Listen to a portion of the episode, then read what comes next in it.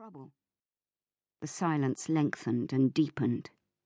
Elfrun could feel the hot blood mounting from somewhere near her heart, until it had flooded her already flushed cheeks, her palms moistening where they clutched Mara's reins, her heart thudding and blocking her breath. One of the horses let out a long, stuttering fart, and Elfrun heard a stifled snigger behind her but she didn't dare turn to see whether it came from Athulf or one of the stranger boys. Abarhild lifted her staff, and Elfrun braced herself. But her grandmother was only gesturing, not lashing out. Not yet. Athulf, take that animal. You, she stabbed the staff at Elfrun, come with me. She turned and began stumping her way up the field in the direction of the Donmouth tents, whose bright roof poles and finials were visible above the hedge, never once turning to see whether her orders were being obeyed. Elfrun thrust Mara's reins blindly at Athulf. You knew! You saw her coming! Her breath stuck in her throat. You could have said. Her cousin just smirked. She turned, hot and wet eyed with anger and humiliation, and hurried after Abarhild. Her grandmother began speaking as soon as Elfrun fell into step, marking each word with a vicious stab at the turf. You are fifteen years old. She stopped and turned, the sunlight flickering on the gold crosses embroidered on the border of her veil. The Gallic accent that still buzzed around the edges of her grandmother's voice, even after fully fifty years in Northumbria, was stronger than ever when Abarhild was angry. Is this sin or just stupidity? Her eyes were watery, pink rimmed, and folded deep in her wrinkled face. But Elfrun knew she missed nothing. I thought you were going to show the world your bare ass.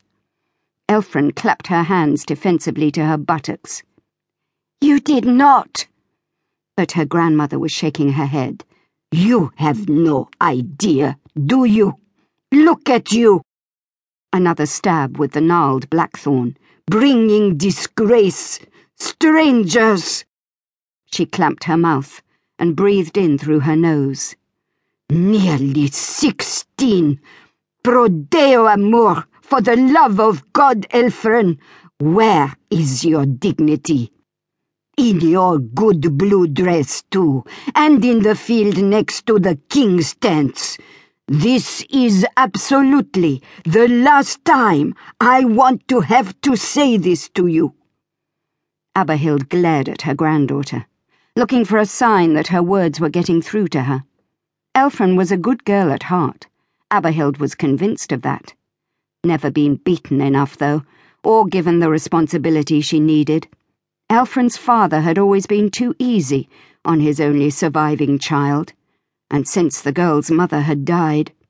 Spoiled, she thought now, looking at the wild hair escaping from what had earlier been neat brown plaits, the spatters of mud across Elfrun's wide forehead. Her cheeks hectic flush. A flush begot, Abarhild suspected, by excitement rather than shame, and her mouth tightened again.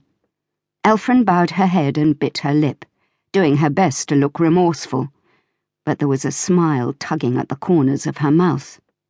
Biting back her anger, Abarhild turned and started walking up the slope again, her stick thumping into the grass and the keys chinking at her belt, and Elfrun hurried to catch up. She knew fine well her grandmother would want to see compunction and penitence before any reconciliation or absolution could be offered. And she did feel a scruple of genuine shame. But more, much more, she was angry with Athulf for not giving her some warning. It would have been so easy. A wink, a jerk of the head. She dug her nails into her palms. She would get him later. Abarhild never talked about Athulf's dignity. What was that? Did you say something, girl? Sorry, grandmother. What? Louder this time. Sorry. And somewhere deep